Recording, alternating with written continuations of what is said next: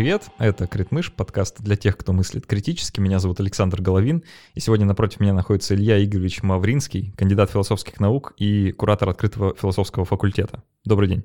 Здравствуйте. А, мы сегодня поговорим про очень непростую тему, которая лично меня ну, довольно сильно задевает. Мы поговорим про сциентизм. А, если вы вдруг не знаете, что это за слово, то вот узнаете. Поговорим про веру в науку, про то, почему наука сейчас а, становится модной, и, ну, хорошо это или плохо, опасно ли это, есть ли тут какие-то интересные подводные камни. В общем, обо всем этом побеседуем. Прежде чем мы приступим непосредственно к теме, скажу пару слов. Во-первых, спасибо нашим патронам на сервисе patreon.com. Это те люди, благодаря которым мы выходим и будем продолжать выходить. Надеюсь, что еще долго. И специально для наших патронов мы делаем довольно много всего. Например, мы записываем расширенные эпизоды, так называемые послекасты, мы отвечаем там на их вопросы, а, и в целом для патронов выпуск длится примерно в полтора раза дольше, чем для всех остальных. А, а для патронов от 5 долларов мы еще делаем кучу всего разного. Мы э, разыгрываем книги от нашего книжного партнера издательства «Миф», и в этот раз это будет книга который называется «Используй философию». А, Илья, никогда не держали в руках, не видели? Нет, честно Давайте говоря, я не видел. пока дам вам э, полистать. Давайте, я по Да, да. Спасибо. А я пока про все остальное расскажу. Да, это, э, это, на самом деле, это книга для школьников про философию. Вот. Но она очень красиво сделана, прям прекрасно сверстана. Я думаю, полезно будет каждому, потому что э, у подавляющего большинства людей знания о философии примерно на этом уровне остановились, наверное, на уровне школы да, и старших классов. Вот, поэтому это так или иначе полезное чтиво. А, вот, достанется одному из патронов от 5 долларов. А я объявляю победителей предыдущего розыгрыша.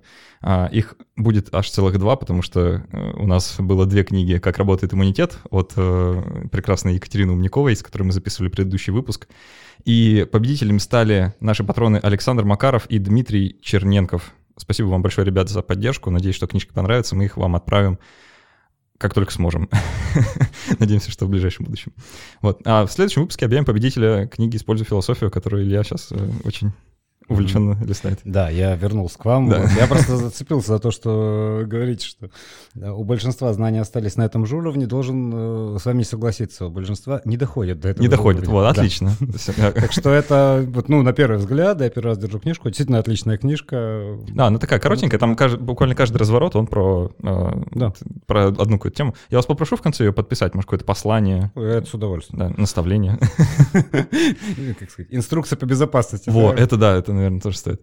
А, вот, и мы еще записываем подкаст, э, который называется «Критмыш премиум». А, не очень регулярно, но вот собираемся его возобновлять, наконец. И э, тоже доступен патронам от 5 долларов. Мы там а, или вместе с патронами, или соло я буду делать выпуски, да, мы записываем на те темы, которые обычно не поднимаем в основной программе, потому что или не можем, или не хотим, или боимся.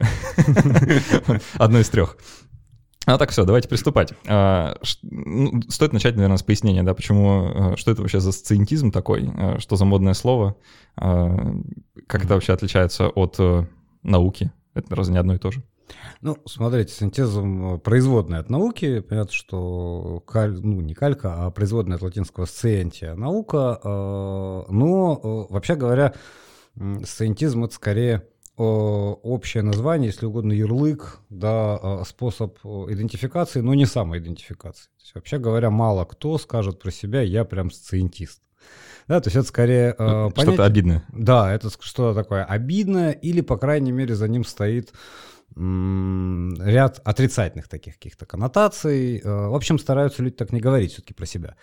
А производная в самом буквальном смысле означает следующее. Там очень много видов сциентизма. Понятно, сколько широкое направление.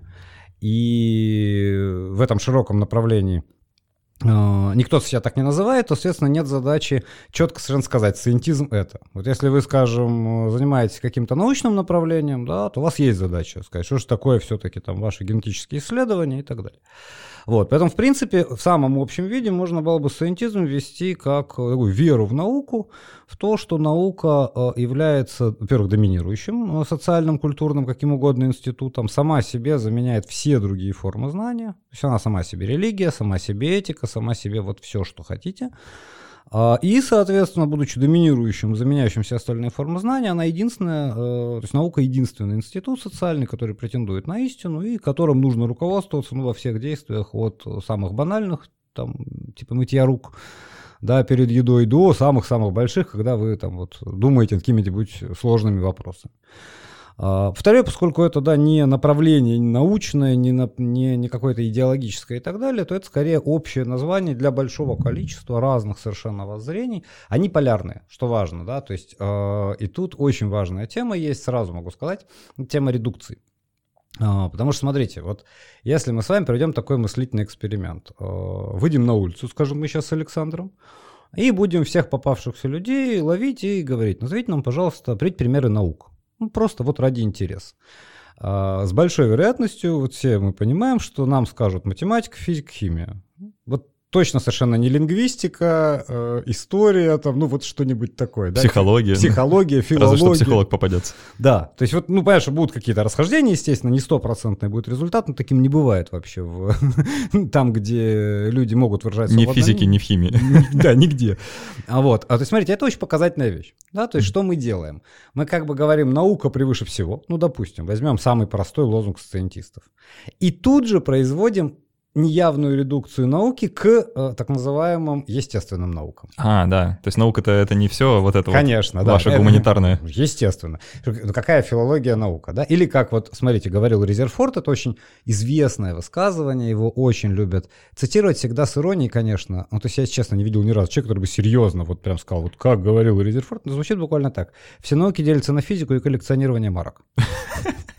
Ну, как бы вот, вот, ребята, вот, ну, это сcientистская, ну, одна из э, очень крайних, конечно, сcientистских позиций, да. Вот смотрите, это первая редукция, но это на ней все не заканчивается. Почему? Я случайно даже Резерфорда вспомнил.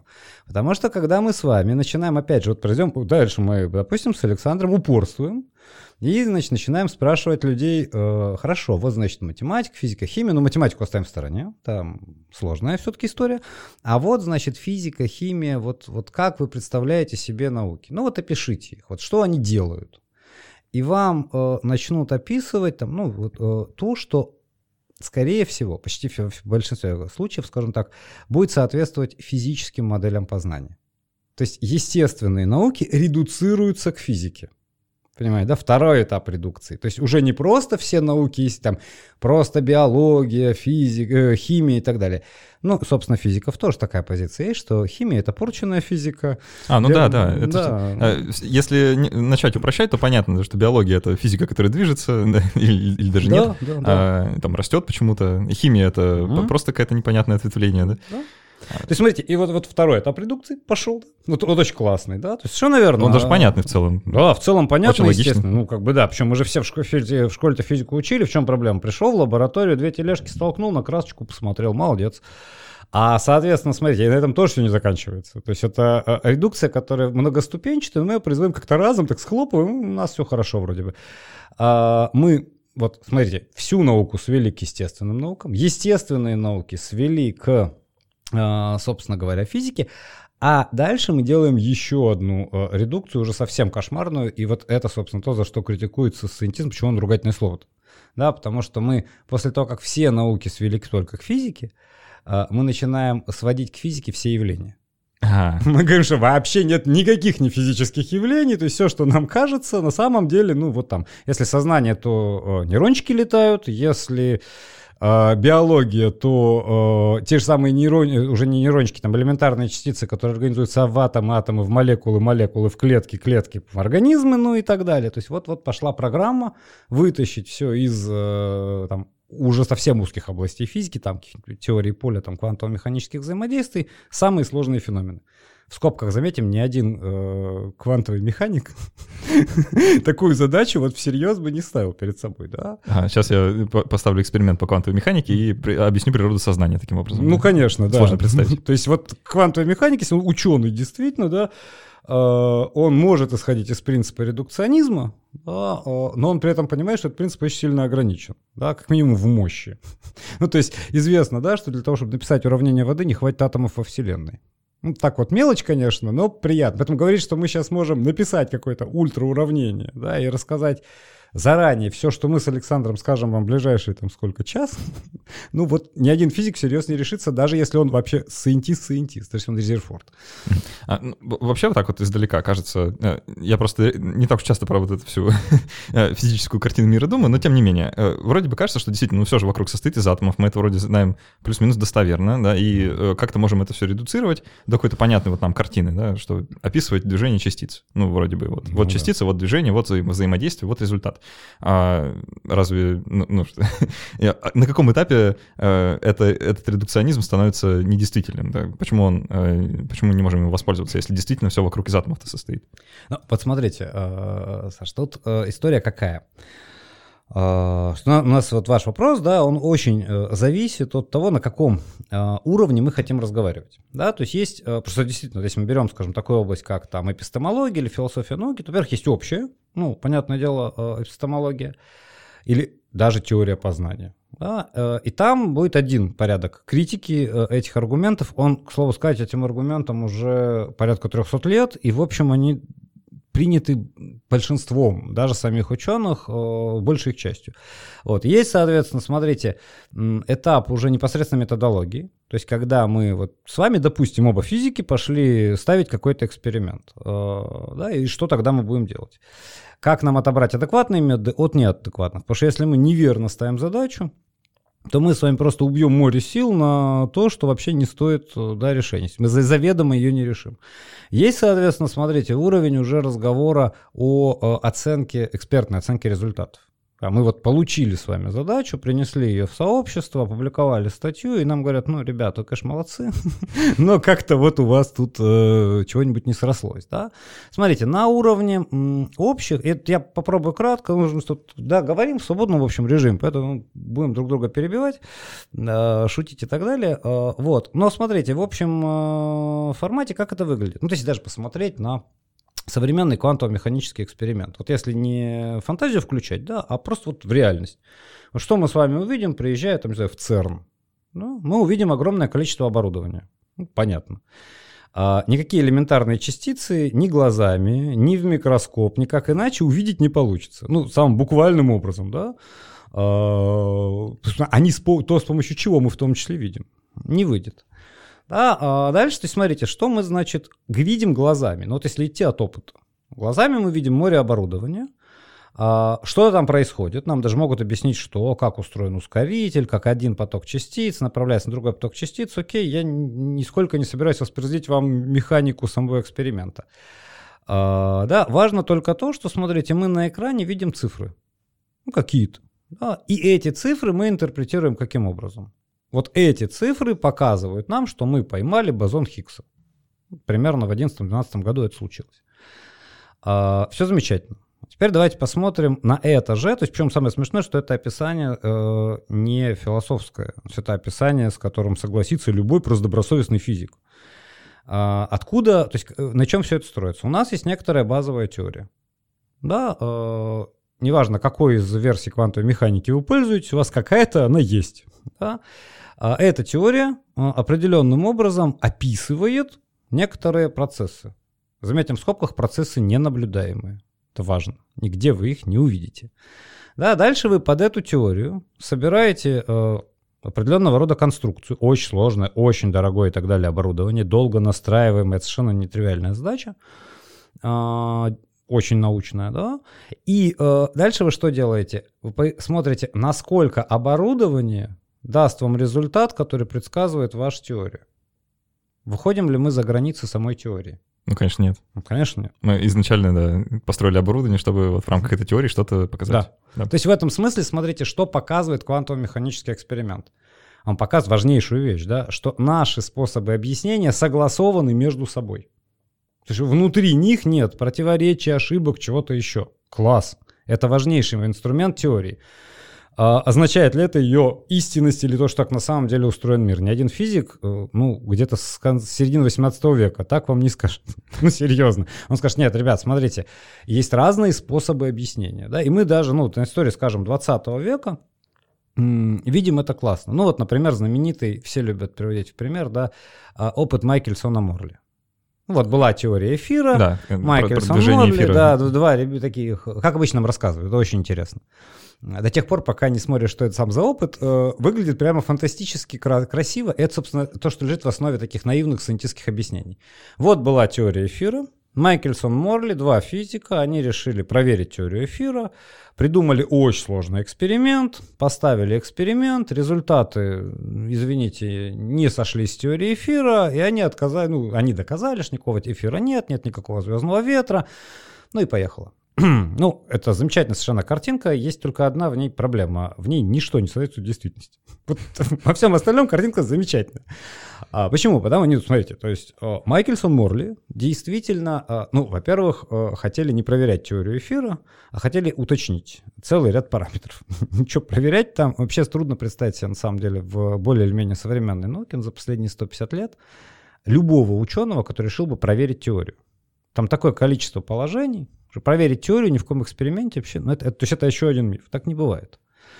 А результаты, что важно, а, был не один эксперимент Майкельсона Морли, а были, была целая серия экспериментов, которые длились э, несколько лет. Почему несколько лет?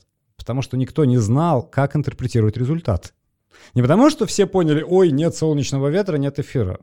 Ничего подобного. Может, что-то неправильно настроили, не так повернули. Конечно. Или, э, ну, и даже когда поняли, что все так, и там эксперимент усложнили многократно, и бог знает, что еще сделали, и все, все вроде бы нормально, то те э, данные, которые они получили, вообще невозможно было никак нормально интерпретировать э, по очень простой причине. Будете смеяться. Потому что модель теоретическая, вот к вопросу о том, что мы выходим ли мы за рамки теоретической модели.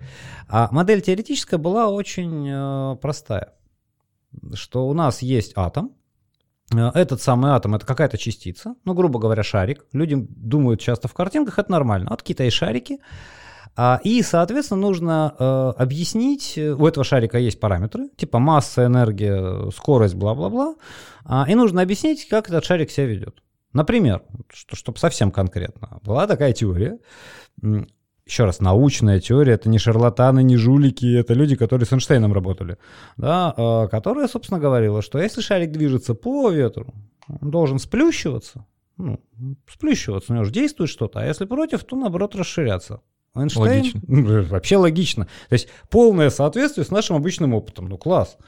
А да, Эйнштейну в этом смысле принадлежит совершенно фундаментальная э, интуиция, это не открытие. Он просто предположил, что если э, массы покоя нет, что если вот то, что, с чем мы работаем, не имеет массы покоя. Собственно, запрет применения классического понятия массы к элементарным частицам и всем, всему остальному, э, ну, понятно, привел к теориям Эйнштейна, он позволил впервые объяснить эксперименты Майкельсона Морли.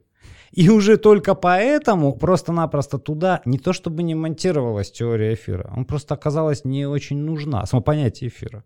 Ее, собственно говоря, никто никогда не опровергал, не отбрасывал. Ну, э, вот это, вспоминаю Куна, которого мы периодически поминаем в подкасте, что э, новая парадигма просто появилась, да, на смену старой, и как раз э, накопившиеся аномалии Да. э, смогла объяснить. Да. То есть просто-напросто предложили другой, абсолютно другой порядок объяснения. Ничего не случилось со старой парадигмой. Да, абсолютно ничего. Не было такого момента, в который все вдруг физики проснулись с утра и осознали, нет эфира. Боже ж ты мой. Ну, да, Некоторые еще не проснулись. Некоторые еще не проснулись, да. Вот, то есть, смотрите, это очень показательная вещь, да. А В этом смысле э, на уровне теории познания важен, ва- очень важный тезис, да, который э, с- анти, сcientists, конечно, игнорируют. Звучит очень просто, да. А, э, Мы, вообще-то говоря, да, э, не отвечаем на вопрос в познании, в том числе в научном, как устроен мир. Мы, э, да, э, спрашиваем себя, как согласовать наши разные действия, активности, все что угодно. Ну и вот этот тезис вообще важно пом- помнить, да, и понимать, что ну, ни один ученый не ставит перед собой такую задачу. Не, Он может гордо, или там, когда на грант подает, написать, что вот, значит, в результате моих исследований я вам мир объясню. А, Ну и, кстати сказать, отсюда еще второй тоже такое пол- полушутливое замечание. Вот смотрите, когда мы с вами говорим о том, что наука исследует разные объекты. Ну, там есть клетки, есть атомы, ну, еще что-нибудь. Окей, а мир, он в каком, извините, опыте, да? Вы что объяснять собираетесь? Понимаете, да, то есть мир сконструированное понятие, Конечно. не более того, да. И в этом смысле мир, то есть понятие мира, которое конструирует э, там Ньютон, ну, довольно сильно отличается от понятия мира, которое есть у современного школьника. Э, нужно, наверное, немножко вернуться назад, потому что сейчас я чувствую уже, как э, немножко подгорает у наших слушателей. А, я просто как-то пытался э, в такой обычной светской беседе объяснить человеку, что не существует маршрутки в реальном мире, да, что вот тот автобус, в котором ты сидишь, это как бы некоторый такой социальный конструкт, наше человеческое представление о том, как устроен мир, а не на самом деле то, как мир устроен. Да. Если выйти за рамки человеческой головы, то, в принципе, никакой маршрутки нет. Потому что как вы вообще границы между ну предметами проводите? А, так вот, давайте 18 век как раз, да, вот э, про э, позитивизм, венский кружок, вот откуда mm-hmm. э, сама идея о том, что весь мир можно объяснить только через чувственный опыт, mm-hmm. э, откуда она взялась, почему... Э, Почему приличные люди ее сейчас как-то не, не упоминают вслух? А, ну, смотрите, э, позитивистская базовая штука, ну, вообще, э, такой тезис, э, может быть, очень сильно прозвучит, да, но я готов его, если что, отстаивать, в том числе и на самых крутых академических кругах. В 19 веке вообще все, что происходит в философия так или иначе связана или вытекает из Канта. Да, а, у, то есть вот такая фигура, с которой практически невозможно развязаться. Это самые разные версии, чтобы просто понимали спектр, да, от э, Конта и его позитивизма до Киркегора. Вот с его экзистенциализмом. Вот, вот, где, вот где общее, да. Но так или иначе, это попытка работать с Кантом. И э, у Канта, да, вот откуда растут ноги? В э, первой, собственно говоря, критике, в критике чистого разума, есть э, очень простая схема движения. Да, сама по себе критика довольно сложный текст, схема движения очень простая. А, задача какая Канта? Объяснить, э, что можно познать, а что еще познать невозможно. Да? То есть, а, причем каким образом объяснить? Дать четкие однозначные критерии. Вот, как, э, да, если я утверждаю, что, там, не знаю, свободу нельзя познавать, ну, к примеру, или там влияние Венеры на мой характер, да, то вот дай критерий, почему именно нельзя, почему я с порога могу этим не заниматься. А, собственно, критическая философия, но потом и критическое слово, да, э, критерий, а не ругательство. Никого ругать Кант совершенно не собирался и не, и не ругал. Да, а, вот раз, значит, нам нужны критерии а, познавания, э, познания. А, и э, дальше все это нужно привязать к познавательным способностям. С чего Кант начинает? Он говорит, ну смотрите, а если мы с вами берем просто-напросто самое обычное познание, то нам для этого познания нужны две части. Первая часть – это воздействие на меня предметов. Если меня ничего не воздействует вообще, прямо, косвенно, неважно как, то я ничего не смогу познать. Невозможно познать вот чашку, из которой я пью чай, если меня вообще ничего не воздействует. То есть вещи на меня действуют. Но Кант что говорит, да, с другой стороны, а, самого по себе воздействия недостаточно. Ну вот то, что в частности, да, вы пытаетесь, э, пытались объяснить другу, да, про маршрутку и так далее. Можно на более простом примере, его в 20-м, правда, веке очень красиво придумал Гуссер. Ну смотрите, вопрос совершенно тривиальный. Могу ли я слепому от рождения человеку объяснить, что такое красное? Никаких проблем вообще. Через физическую теорию, через эмоции, через, ну что хотите. Да, метафорический ряд, ну вот как угодно. Это может быть сколь угодно точное объяснение. Чего не произойдет, да, если слепому от рождения человеку возвращают зрение. Он не идентифицирует красное. То есть он в буквальном смысле, да, не узнает его. Это, э, собственно, это различие между смыслом да, и объяснением. Там есть э, очень э, красивый мысленный эксперимент про девушку Мэри, которая вот э, изучает цвета, и она специалист mm-hmm. по красному цвету, но при этом живет в доме, где нет красного цвета, и потом она выходит на улицу и впервые в жизни видит красный. А получает ли она какое-то новое знание в виде... Ну, ну вот да, это то, что, собственно, аналитическая философия, это дальше переводит этот же гуссерлевский аргумент, ну, как бы на современный, да, аналитический рельс. Совершенно верно. Да, то есть в этом смысле это такое базовое, фундаментальное различие между объяснением и смыслом. Это, кстати, мы на себе можем постоянно ловить. Ну, то есть а, довольно часто вроде бы все понимаешь мозгами, как мы говорим, у нас такая устойчивая конструкция. Мозгами я все понимаю. А потом переживаешь опыт. И понимаешь, что вроде бы объяснение-то осталось то же самое, но все, картинка поменялась радикально. Да? Ну, можно сотню раз прочитать и посмотреть там опыты из записи съемок людей, которые прыгают с парашютом, да? угу. думать, что при этом у вас появился какой-то чувственный опыт проживания этого самого явления, это ну, довольно наивно. Ну, да, совершенно верно.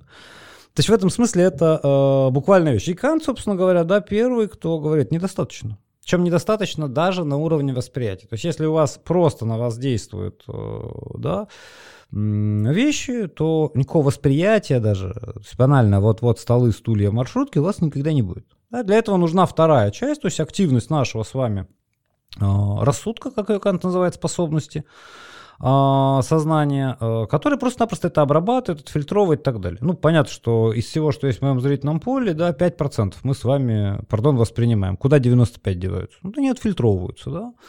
А, точно так же, когда мы идем там по улице, э, мы, конечно, видим трещины на асфальте, но попробуйте вот вспомнить, какова была форма трещин, которые, да, ну вот мы проходили. Ну, едва ли. Если она с чем-то не удивила, не привлекла внимания, если вы не сделали ее предметом. То есть все э, уровни, да, э, сборки от банального восприятия до самых сложных конструктов, там участвует сознание. И Канта что делает? Он показывает, что это не значит, что все субъективно и ничего знать невозможно. Говорит, да наоборот. То есть способы, которыми сознание упорядочивает опыт, абсолютно объективны. Хочу я или не хочу, а воспринимаю я предметы только в, в пространстве и времени. Там причинно-следственная связь, есть механизм таких-то объяснений, там, и так далее, и так далее, и так далее. Никакой передачи не хватит, чтобы рассказать 800-страничный э, труд. Да, то есть это последовательные схемы, которые Кант рисует. И тогда смотрите, что происходит. А, Кант говорит, ну вот э, в этом смысле мы описали, только первая э, часть кантовской критической философии, он говорит, вот мы с вами описали что? У нас есть вход, да, вещи должны на нас воздействовать. То есть это значит, что мы имеем дело с э, опытным познанием. Опытное познание маркируется очень просто. Находится в пространстве и времени. И у нас есть вторая граница. Да? То, что может быть упорядочено с помощью вот наших способностей, нашего рассудка. И отсюда очень простая, смотрите, штука. Свобода находится в пространстве и времени. А Бог, а бессмертие души, ну понимаете. Да. То есть нет, причем, ну, допустим, в случае с Богом в христианстве это вообще догма, да, Бог не находится ни в каком месте принципиально, да, и время для него не течет. Ну, например. А, соответственно, с помощью опыта познаваемо? Нет, конечно. Ну, то есть мы описали, что можно познать и на каких условиях. В эти условия не вписывается, ну я просто беру так, Бог, свобода, бессмертие души. К слову сказать, не вписывается вопрос, бесконечно делимо пространство или не бесконечно. Нет, ребят, тоже не работает. То есть там огромная часть критики посвящена просто конкретному разбору конкретных вопросов. Кант, кстати, блестяще знал естественной точной науки. Даже имеет достижения. То есть у него там была даже теория, допустим, о возникновении Земли кантовская которая, понятно, сейчас уже не релевантна, естественно, современным геологическим теориям, но вполне себе изучается как отправная точка. То есть он блестяще знал, о чем говорит, тоже важно понимать. И тогда Кант двиг, начал двигаться дальше. Ну окей, мы описали опытное познание, есть ли что делать? То есть можем ли мы что-то делать с такими предметами, как свобода, с такими предметами, как, например, прекрасное и так далее, и так далее, и так далее. И Кант разработал для них Э, механизмы, да, но соблазн, которым воспользовался Конт, был велик. Если точно я могу знать только то, что в опыте, так давайте выкинем все остальное. Ну, вот зачем вам, оно нужно? Зачем оно нужно, да. Мучиться там, вот, прекрасное, возвышенное, там, какую-то свободу говорить, да ладно, вот я точно знаю, что чашка стоит на столе, это факт, от этого факта давайте плясать. Чашку я могу да, как бы абстрагировать до тела, стол до поверхности, тело давит на поверхность, ну и дальше поехало. А отсюда, собственно говоря, проект, да, э, он же так это и описывал. То есть мы все время, говоря о позитивизме, забываем, что это э, так называемый там закон трех стадий.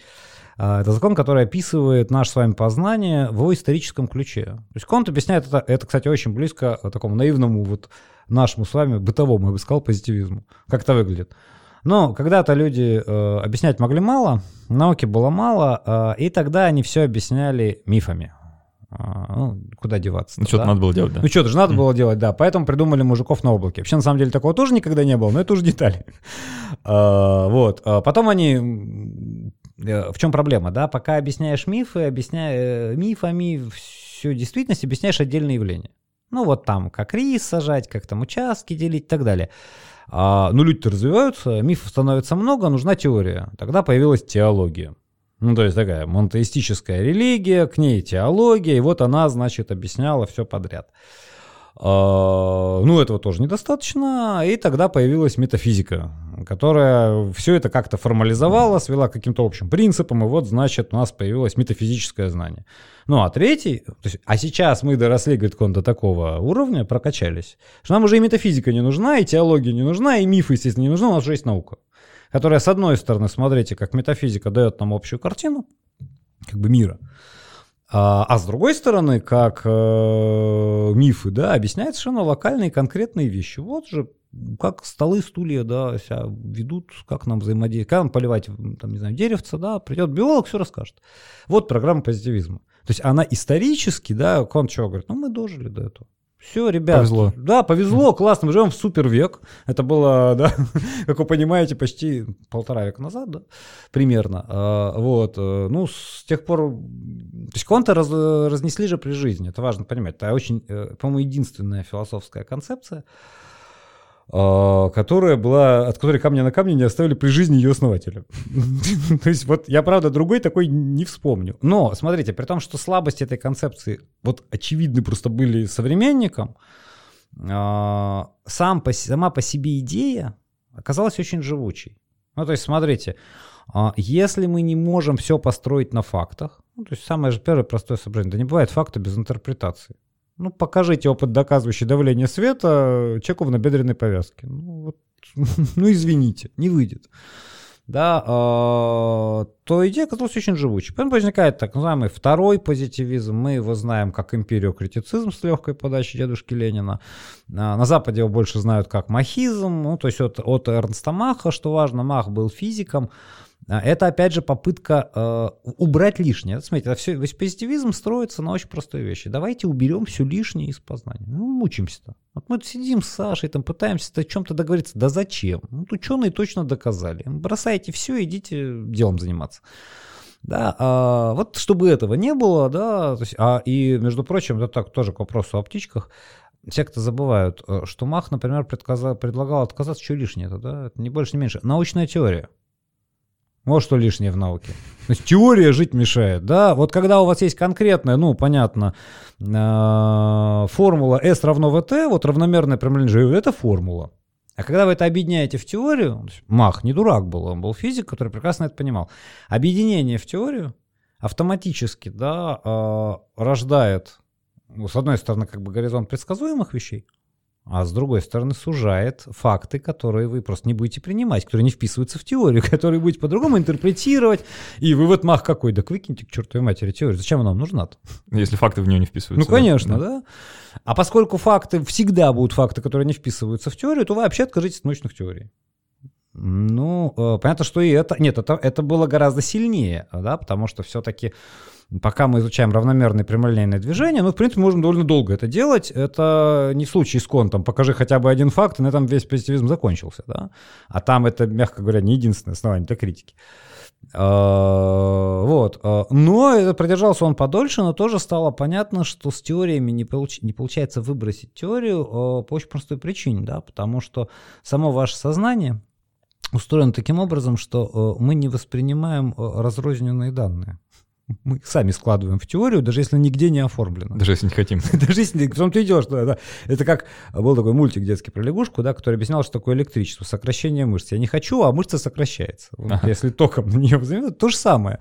Если вы можете сколько угодно сопротивляться построению теории, э, вы ее в любом случае, вы ее уже собрали даже. То есть вы на самом деле, начиная заниматься наукой, у вас уже есть какая-то, какие-то общие представления о мире. А, можно... Мне кажется, это даже такое общее человеческое свойство. То есть если ну, человек с детства видит э, предмет э, с плоской поверхностью и на четырех э, ножках, да, mm-hmm. он рано или поздно начнет их идентифицировать, да, несмотря на то, что они все разные формы, расцветки, длины, длины ног и так далее, да. Конечно. Стол, стол есть стол. Да. То есть, ну, собственно, это то, что, опять же, я говорю, в 19 веке все вырастает с Канта. Кант это называет регулятивное понятие. Он говорит, вы не можете не формировать регулятивных понятий. У нас с вами есть понятие мира, которое мы так наивно говорим, наука познает мир чего? да, у нас есть понятие общества, например. Где вы общество, извините, видели? Вот где я вижу конкретных людей, вот я понимаю, вот сейчас мы сидим друг напротив друга, замечательно разговариваем, да? Какое общество? Ну, ну и так далее, и так далее, и так далее. То есть вообще-то мы не можем их не формировать. Тогда возникает третий, как бы, смотрите, пафос сохраняется, да? Окей, ладно, теория тоже, не, не, то есть, как сказать, может быть, теория и лишняя, но ее не выбросить. Ладно, а что можно выбросить? А тогда возникает очень простая вещь. А, берем и говорим, а, смотрите, значит, Конт пытался все построить на фактах, то есть просто на наблюдаемых явлениях, которые не требуют интерпретации. Не выходит, не находим таких явлений. Мы пытаемся построить все на некоторых чувственных комплексах. У Маха, Авинариус, вообще-то серьезные мыслители, они там много чего сделали хорошего, да? Просто теория, то есть, скажем так, модель, которую не построили, не рабочая. Ну, бывает. А, да, а, это тоже не работает. И в конце концов возникает самый простой вопрос, да, а, а в чем выражаются-то все теории, факты, ну вот наблюдения, вот все то, что мы хотим оставить, и то, что мы хотим выбросить в языке. Так давайте, вот он пошел, да, логический позитивизм, неопозитивизм, там много разных э, э, тонкостей, да, э, будет. То есть, ну, что сделаем? Давайте выработаем просто язык, на котором однозначно я, сидя напротив там, Александра, могу послать ему сообщение, и он его однозначно, неважно, знает он, о чем я говорю, не знает, идентифицирует, поймет, рассмотрит и так далее. То есть сюда входит очень много всяческих теорий, там и логический атомизм и так далее. И для этого нужно что сделать? Нужно разобраться с логикой, нужно разобраться с самим языком и так далее. А главный враг – и чего избавляемся-то тоже, да? То есть вот кто против кого? Да очень просто, метафора. То есть если нам, если мне удастся, удалось бы произвести любое высказывание без метафоры, то у Александра не было бы никаких проблем. Ну, он знает значение, ну, в смысле, слов, там, звуков, неважно, жестов, переменных, ну, сложи их вместе, да. А, и проблема заключается в чем? А, то есть что, что, что ломает, собственно, третий позитивизм, да? Все метафора. Невозможно установить метафору вообще ни с какого научного высказывания. То есть 2 плюс 2 равно 4, или это красное, куда, куда смешнее, да?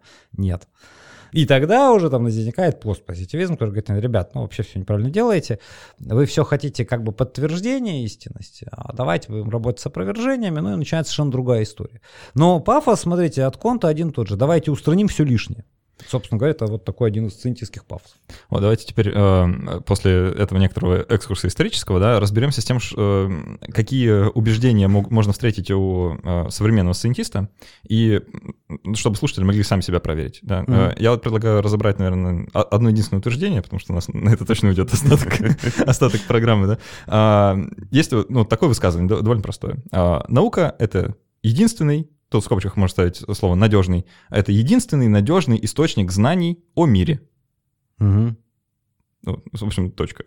Ну да. Да. А, вот давайте с этим заявлением разберемся. Я уверен, что многие слушатели его разделяют. А, да, я и сам, в принципе, вот не, могу сказать, что я его не разделяю. Потому что, ну, кажется, что, ну, действительно, да. А, а как иначе-то? Как же без науки? Вот самолеты летают, лодки плавают, э, программы звонят, да, да, да. Да, да, вот микрофоны говорим, да, люди это слушают, казалось бы. Смотрите, вообще нет, э, да, э, никакой, никакого сомнения в эффективности науки. Ни один человек здравом уме и твердой памяти в 21 веке вам не выскажет. Ну, это очевидно. Все практически, что нас окружает, начиная с самой банальной практики мытья рук перед едой, связано с наукой. Никаких сомнений нет, и ничего не нужно придумывать. А, никто точно так же не ставит под вопрос э, ценность э, вот, вот этой самой эффективности. Есть вопрос в последствиях, ну, скажем, экологических, да, там, или э, создания оружия массового поражения, или чего-нибудь еще, э, но это э, вопросы, которые все-таки э, скорее относятся к этике науки, и самими учеными, в общем, да, сейчас довольно неплохо регулируются. И будут регулироваться дальше. Вопрос ведь, смотрите, когда речь идет о сcientisme, когда мы утверждаем, да, о том, что наука э, единственный надежный источник познания мира, э, то на самом деле э, в этом утверждении скрыта еще одна маленькая, но совершенно гробовая для сcientism и вообще для всего этого тезиса вещь. То есть, смотрите, эта вещь заключается в очень простом. В самой науке всегда конкурируют различные теории программы. Грубо говоря, нет такой вещи, когда все ученые собрались, сказали 2 плюс 3, 5, ура, пошли. Так не бывает. А когда мы с вами говорим, наука единственный верный источник знаний, мы исходим, неявно мы туда протаскиваем это, что то, что сейчас сказал ученый, то истина. А? И вот, собственно говоря, вся проблема. То есть вот в этот момент мы с вами встаем на сcientистские позиции. То есть смотрите, для самих ученых там любое утверждение, это, а, во-первых, оно принципиально фальсифицируемо, то есть оно имеет границы, есть то, где оно несправедливо. А, во-вторых, это самое утверждение, да, может быть оспорено конкурирующими теориями или по-разному проинтерпретировано и так далее.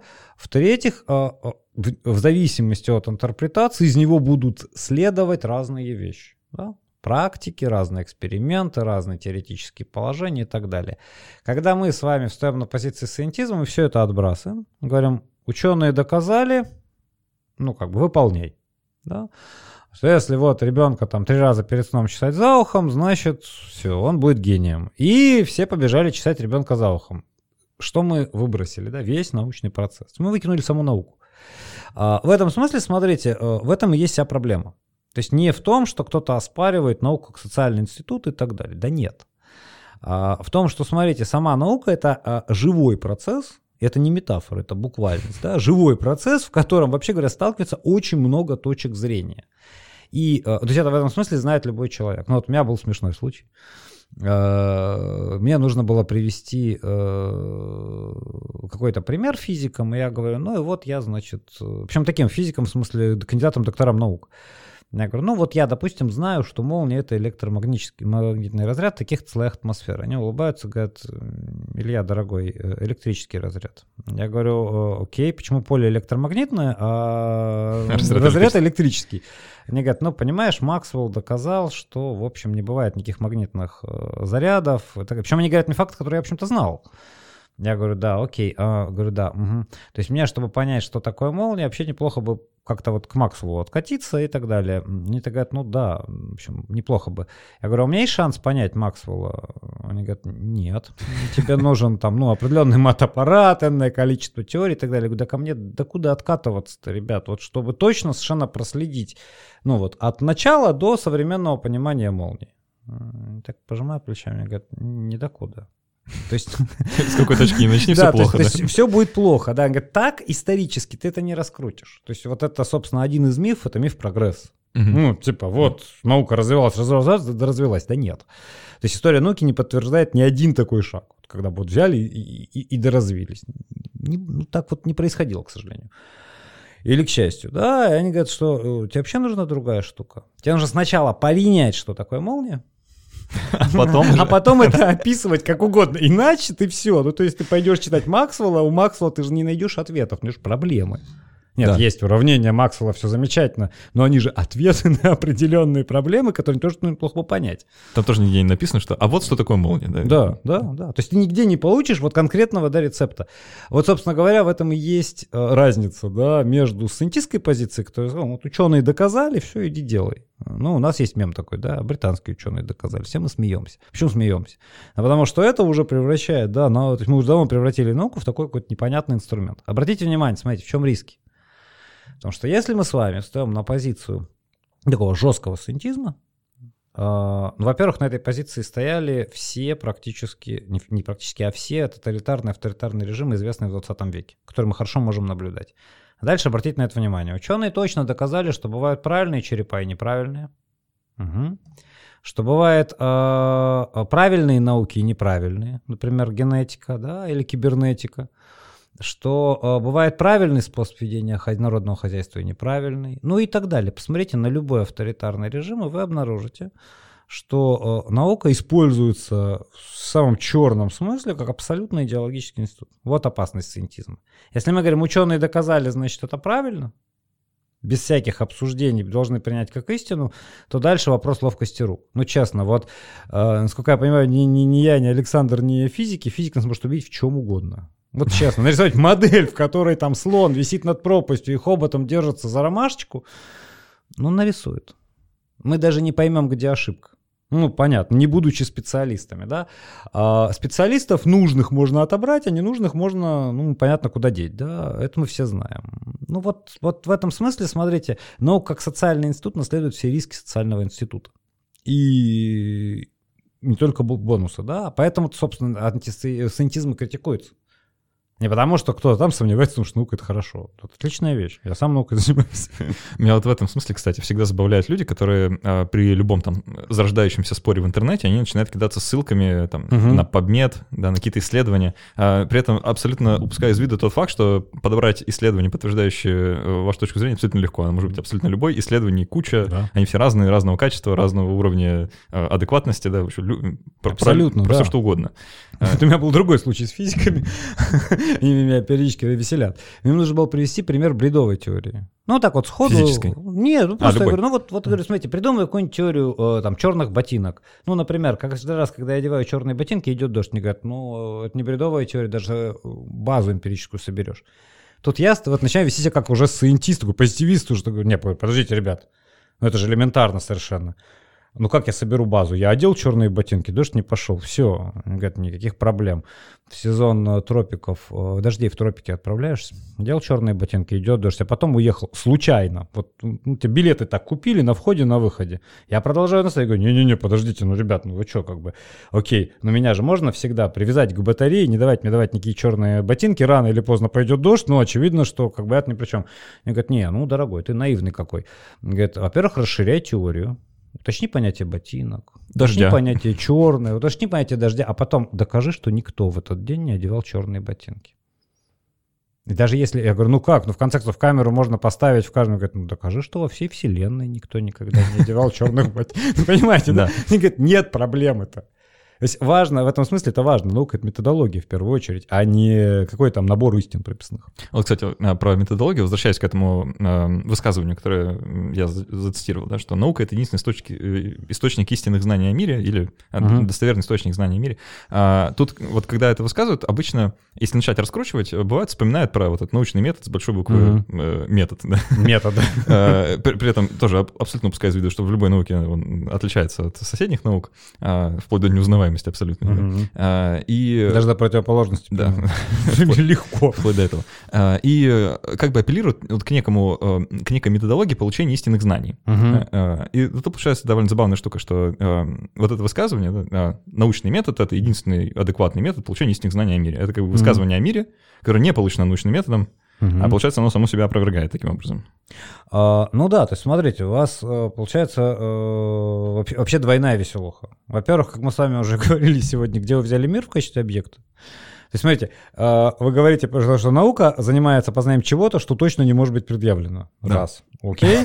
Дальше мы говорим, мы берем некоторый научный метод, пишем метод, ради бога, с гигантской буквы. Даже Который определить невозможно тоже. Да, ни- никто никогда не скажет, в чем он заключается. Ну, ну, как бы, окей, ладно, допустим, он даже у вас есть. То есть правильная да, последовательность действий, которая гарантированно ведет вас к чему? К слову сказать. То есть что получается в качестве результата науки, да? Ага. Ну, вот э, истина. Ну, Многие так думают, правда. Это, это правда, да. То есть многие так думают. э, и в этом смысле, смотрите, опять же, э, ну вот э, э, есть энное количество концепций истинности, последовательно возникающих, да. Почему? Потому что, смотрите, вот есть такое классическое определение истинности. Э, Да, истина есть соответствие познания предмету. Вот то, что обычно в головах у подавляющего большинства людей, у нас так в школе просто учат. То есть ничего плохого не хочу сказать про подавляющее большинство людей. А, в этом смысле, смотрите, это очень простая штука. Соответствие познания предмету есть истина. Теперь представим себе простейшую ситуацию. Я прихожу к алхимику в 15 веке. Он мне говорит, вот внимание, просто на ваших глазах произвожу объяснение, причем самое что, что реальное объяснение. А, В мире действуют принципы гармонии, симпатии и так далее. У тебя, дорогой, простуда. Простуда – это жар в крови. Поскольку в мире действуют принципы гармонии, симпатии и так далее, подобное нужно лечить подобным. Кровь – это белые тельца и красные тельца. Найдем что-нибудь похожее? Хм, малина. Если, соответственно, у тебя жар в крови, значит, малину нужно нагреть, сварить варенье. М? По идее, малиновое варенье должно помогать тебе от простуды. Они мне дают. У меня есть соответствие познания предмету. Ну, я ем малиновое варенье, и все отлично. Да, смотрите, потом возьмем тот же самый э, случай, и только представим на месте алхимика современного медика. Он что скажет? Ну, ацетилсалициловая кислота так-то и так-то через слизистую впитывается туда-то и туда-то, ведет к тому, что так-то влияет на воспалительные процессы. Ацетилсалициловая кислота выделяется, например, в малине при нагревании на малиновое варенье. А теперь смотрите, вот, вот берем вот э, человека, который, то есть вот меня. Я смотрю на одного, смотрю на второго. Я ничего не понимаю про принципы современной медицины и про алхимические принципы. И как я буду выбирать? Вот смотрите, вот, вот это очень классный пример, который показывает, да, что э, истина, э, вот если мы говорим, вот, вот наука да получает истину, да, э, с этим, опять же, не нужно спорить, хотя на самом деле на нее уже не претендует лет сто как, но дело вообще не в этом. То есть мы хотим понять, истина это что? Не нужно путать истину с результатом? Вот результатом алхимик давал. Нормально все. Ну, иначе бы алхимиков не существовало, бы ничего не могли предложить, да? А, или истину с эффективностью, тоже бывает. Мобильники звонят, никаких вопросов нет, да? А, это не отменяет того, что там идут процессы, относительно которых ученые не могут договориться, да? А, или а, мы можем путать а, истину, скажем, с нашей убежденностью. Вот смотрите, три разных совершенно вещи. Эффективность, результат, убежденность. Да?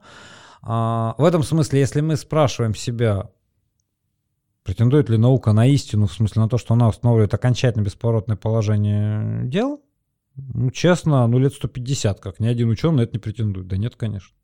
То есть любой современный там физик скажет, что да, вполне возможно, что через 30 лет над э, моими кварками будут смеяться так же, как мы сейчас смеемся над симпатией и гармонией алхимиков. Ну, теоретически да, почему нет?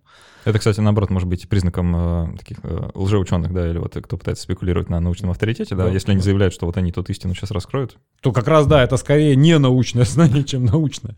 То есть вы гораздо, ну, во-первых, смотрите, опять же, случай с методом, да, то есть э, любой метод имеет границу собственного применения. Если вам приходит человек и говорит, чуваки, я вам нашел универсальный метод, все, он кто угодно, только не ученый. Вы можете его послушать, это может быть дико интересно, увлекательно, с ним можно поговорить, его можно любить и так далее. Но только важно понимать, да, вот он не ученый в данном случае, да, совершенно спокойно. То есть это важно понимать, да, метод всегда имеет границы, да. А если вы говорите, что вы а, утверждаете нечто как истинное, смотрите, не истину, а истинное в науке, это значит только то, что ваши теории согласуются со всем тем, что вы можете получить из этих теорий, с экспериментом, который с ними связан, так далее, так далее, так далее. Никто в здравом уме твердой памяти не будет говорить, что все, дела обстоят так, точка. Это закончилось, к слову сказать, э, примерно тогда же, когда в физике появились Бор, Эйнштейн, Планк, в основном Планк и Максвелл. Вот, вот там э, вот эта парадигма, она просто сменилась окончательно бесповоротно. А, давайте под конец тогда разберемся вот э, с, как, с какой загвоздкой. А, несмотря на все сказанное, несмотря вот на, казалось бы, там, mm-hmm. не, несколько сотен лет э, развития а, философии науки, да, и вообще там, а, философской мысли на тему того, как наука должна не должна работать, что там, какие процессы происходят, mm-hmm. а, многие люди, а, так, так как сейчас есть некоторая такая мода на науку, да, и сам факт того, что мы записываем эту передачу, это там подтверждение некоторое, да, что люди это слушают, и им интересно про науку что-то узнавать, такого, ну, я, я как-то вот на своей короткой жизни не припоминаю, да, чтобы такое было, правда. А, и э, так как наука становится ну, такой а, модный, мод, модным течением, она заполняет умы, а, люди много знают, много узнают, угу. и формируют некоторую картину мира, да, вот такую научную Безусловно, картину мира. Да, и это вроде хорошо, да, я сам э, считаю, что вот я носитель такой картины мира, я в целом думаю о мире вот через призму науки в большинстве случаев. Ну, вполне естественная штука, да. Да. Можно ли считать, что наука становится ну, некоторым аналогом э, такого религиозного мировоззрения, да, и что она занимает то место, которое когда-то занимала религия. Ну, смотрите, э, ну, допустим, Конт, например, ровно так считал. Что ну, наука может заменить. Что, да, еще, а, короче, да. что сам позитивизм это и есть религия новая. А, все, вот. вот не больше, не меньше. То есть все начинается как бы с этого. И это, в общем, э, смотрите, да, а, дальше у нас опять же возникает очень простой, очень четкий вопрос. Вот как вот если мы хотим рассуждать как ученые, то наш вопрос он простой, да. Мы э, о чем говорим, когда говорим о религии? Если мы говорим о некотором универсальной модели объяснения, из которой произрастает большинство наших с вами практик повседневных, то наука давно заняла место религии, очевидно. Ну, вы не Господу молитесь, э, а руки моете перед едой, да? Нет, может, вы и молитесь при этом тоже. Но как бы, э, скажем так, подавляющее большинство людей руки моют, а вот молится все-таки не подавляющее, да? И в любом случае, э, молимся, не молимся, да, гигиенические процедуры соблюдаем. Э, то же самое священник, если у него, не дай бог, какая-то болезнь, да, принимает лекарства, а вовсе не говорит «сейчас». Сейчас, я знаю, что делать, да? Вот когда так не происходит. А если мы с вами при этом да, смотрите, э, пытаемся понять сам смысл э, религии, скажем, да, ну, это совершенно другое открывает измерение науки, дико интересное э, в этом контексте, да, потому что, смотрите, ведь смысл, допустим, христианской религии, он очень красивый, вот без всякого даже, неважно, веруют там наши люди, слушатели или не слушают, но верят, да, это трансформация. То есть, смотрите, сам по себе это очень классно можно показать без всякого бога. Вот у греков было понятие, которое мы, древних греков, на русский язык переводим как покаяние. Ну, на европейский язык на все. В том числе и в христианстве оно берется ровно оттуда. Это понятие по-гречески звучит как метаноия. Метаноия в самом бук, точно, просто буквальном значении это перемена ума. То есть, что говорят греки? Смотрите. А, и мы сейчас все будем узнавать себя без всякой религии. Они говорят, а, по-настоящему покаялся не тот человек, который все волосы выдрал на голове. Вспоминайте, представьте себе, не знаю, человека, у которого проблемы с алкоголем. Когда он выходит из э, своих проблем, он рвет все волосы на голове, плачет, рыдает, я никогда больше и так далее. Это не человек, который себя кроет последними словами.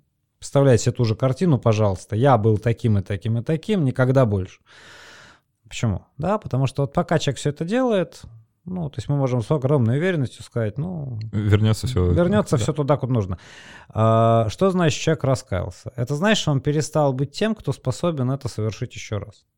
Вот, вот в тот момент, в который я больше не могу, ну, например, там, не знаю, никогда не приходилось воровать, но в которой сама мысль о воровстве вызывает у меня отторжение, я раскаялся в воровстве, если Ганч что-нибудь украл, да, а, и так далее. Сама, вот если, допустим, сама мысль о лжи вызывает у меня отвращение, то тогда я раскаялся в своей лжи.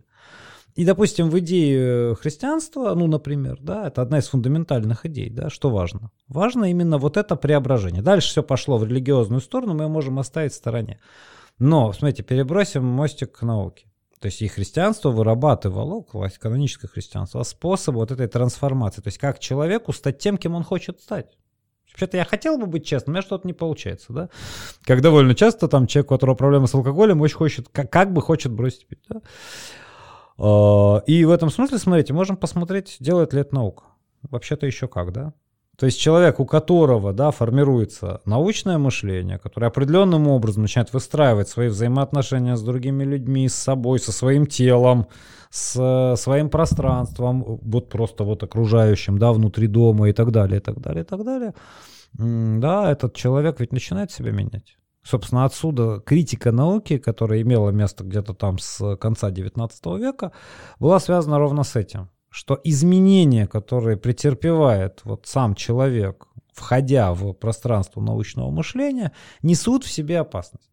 Понимаете? И э, ну, эту опасность мы в полной мере в 20 веке реализовали, да?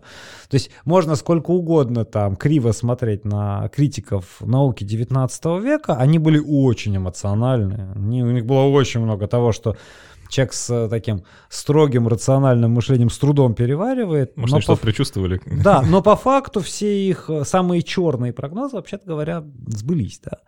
А, и в этом смысле, ну, смотрите, вот вторая штука да, и так далее. То есть э, э, я бы в этом смысле ваш вопрос просто да, перевернул. То есть наука, безусловно, оказывается и внутри человека, да, и в, во всех включена его отношения, и в этом смысле, конечно, работает везде. Она работает не вместо, я бы сказал, религии, она работает как, если угодно. Религия в том числе, да. И для этой науки самой, это, в отличие от религии, это проблема. Ну, то есть наука так не должна была бы работать и не хочет так работать. Ну, что получается, то получается. А, это, безусловно, тут от нее... Это, кстати, один из важнейших вещей тоже, смотрите, вот мы забыли сказать важнейшую вещь, да. А, в науке уже очень давно признано самими учеными, что в ней действует огромное количество ненаучных факторов. Вот э, это, в частности, один из них. Да? И хочет ученый или не хочет, но вот эти факторы будут работать. Ну что ж, я думаю, будем подводить некоторые завершения нашему разговору. А, мне кажется, удалось хоть все пошло и не по тому плану, который мы изначально наметили, но это нормально, да, это э, признак, Естественно, при, да, признак живой беседы. Просто э, я надеюсь, что люди, которые нас слушали, которые про себя думали, да, что вот они носители такого убеждения, э, ну, наверное, себя не сантистом не называли, как мы вначале говорили, да, что это э, несколько обидное слово, э, немножко пересмотрят, да, пересоберут вот эту вот э, парадигму, попробуют по посмотреть на мир немножко по другим углом и... Просто критически начнут мыслить. Самое главное, да, э, критически мыслить на тему самого критического мышления, самого мышления и науки. Э, потому что это, это чуть ли не важнее, чем критически мыслить про все остальное. Конечно. Uh, у нас в гостях был Илья Игоревич Мавринский, кандидат философских наук и э, куратор открытого философского факультета. Илья, спасибо большое за эту беседу. Спасибо вам, было я, очень здорово. Я очень надеюсь, что мы продолжим еще. С удовольствием. Да. Э, пока в формате после каста для наших патронов обсудим там их вопросы, еще докрутим то, что не угу. успели. А, может, соберемся еще разок в да, каком-нибудь ближайшем будущем. Угу. Я еще раз говорю спасибо нашим патронам. Напоминаю, что мы разыгрываем книжки, выпускаем дополнительные эпизоды, делаем э, премиум подкаст. А, вот, все вот это делаем, поэтому если вы хотите приобщиться, приходите на patreon.com slash или просто тыкайте по ссылке внизу. А, очень приятно, когда подкаст поддерживают. Вот это прям придает силы работать. Это правда. Да. Поддерживайте а, подкаст «Критмыш». Спасибо. Это важно. А, а еще можно оставить отзыв в iTunes. Вот. Мы обычно про это не говорим, зря. Как-то забылось это за давностью э, уже ведения подкастов. А, оставляйте отзывы в iTunes, правда, мы их читаем абсолютно все, они никак не проходят мимо нашего поля зрения, а, а от них становится еще приятнее работать, потому что видно, что есть отдача. Вот поэтому, пожалуйста, э, если вы вдруг пользуетесь э, каким-нибудь продуктом Apple, подкаст заканчивается, проходите и ставьте 5 звездочек, оставляйте отзыв. Будет очень интересно послушать. Ну а так все. Спасибо, что были с нами. До встречи через неделю и пока.